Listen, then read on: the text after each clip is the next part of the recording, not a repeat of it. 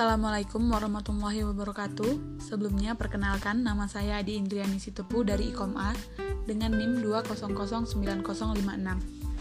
Di pertemuan kali ini kita akan membahas mengenai dinamika demokrasi di Indonesia. Nah, sebelum kita ngebahas lebih dalam tentang dinamika demokrasi di Indonesia, mari kita bahas mengenai pengertian demokrasi.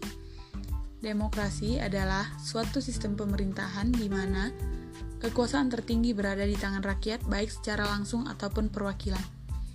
Nah, dalam sejarah ketatanan Republik Indonesia yang telah lebih dari setengah abad, perkembangan demokrasi mengalami pasang surut.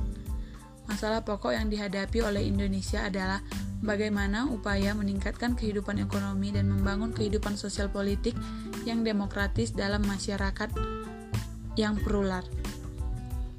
Demokrasi juga dapat diartikan sebagai seperangkat gagasan dan prinsip tentang kebebasan beserta praktik dan prosedurnya.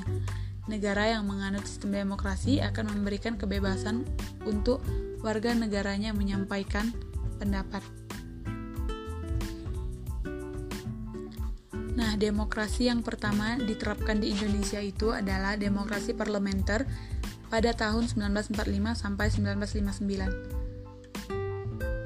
Sistem parlementer ini mulai berlaku sebulan sesudah kemerdekaan, diproklamirkan, dan kemudian diperkuat dalam Undang-Undang Dasar 1945 dan 1950.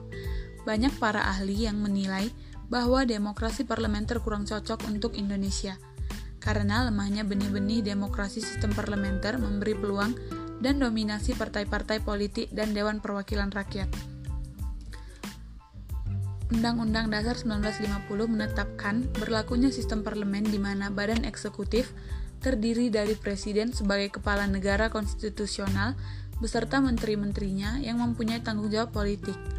Karena fragmentasi partai-partai politik usai kabinet pada masa ini jarang dapat bertahan lama. Koalisi yang dibangun pun dengan gampang pecah. Hal ini mengakibatkan destabilisasi politik nasional.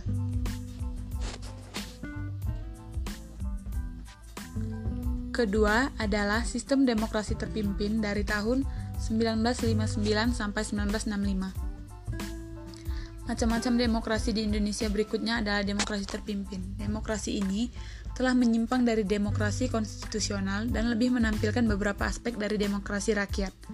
Masa ini kuat ditandai dengan dominasi presiden, terbatasnya peran politik, perkembangan pengaruh komunis, dan peran ABRI sebagai unsur sosial politik semakin meluas. Yang ketiga adalah demokrasi Pancasila. Demokrasi Pancasila pada masa Orde Baru di tahun 1966 sampai 1998. Landasan formal periode ini adalah Pancasila, Undang-Undang 1945 dan TAP MPRS/MPR dalam rangka meluruskan penyelewengan terhadap Undang-Undang Dasar 1945 yang terjadi pada masa demokrasi terpimpin. Namun dalam perkembangannya, peran presiden justru semakin dominan terhadap lembaga-lembaga negara lain. Demokrasi Pancasila pada masa Orde Baru kerap ditandai dengan dominasi peran ABRI, birokratisasi, dan sentralisasi pengambilan keputusan politik. Selanjutnya, demokrasi Pancasila era reformasi di tahun 1999 hingga sekarang. Setelah Orde Baru berakhir, Indonesia mulai memasuki era reformasi di mana pemerintahan Habibie mulai menjalankan demokrasi dan menyuburkan kembali alam demokrasi di Indonesia dengan jalan kebebasan pers dan kebebasan berbicara. Keduanya dapat berfungsi sebagai check and balance serta memberikan kritik supaya kekuasaan yang dijalankan tidak menyeleweng terlalu jauh. Dalam perkembangannya, demokrasi di Indonesia setelah rezim Habibie diteruskan oleh Presiden Abdurrahman Wahid sampai dengan pemerintah Joko Widodo. Pada materi kali ini hanya ini yang dapat saya bahas. Mudah-mudahan bermanfaat bagi pendengarnya. Assalamualaikum warahmatullahi wabarakatuh. Terima kasih.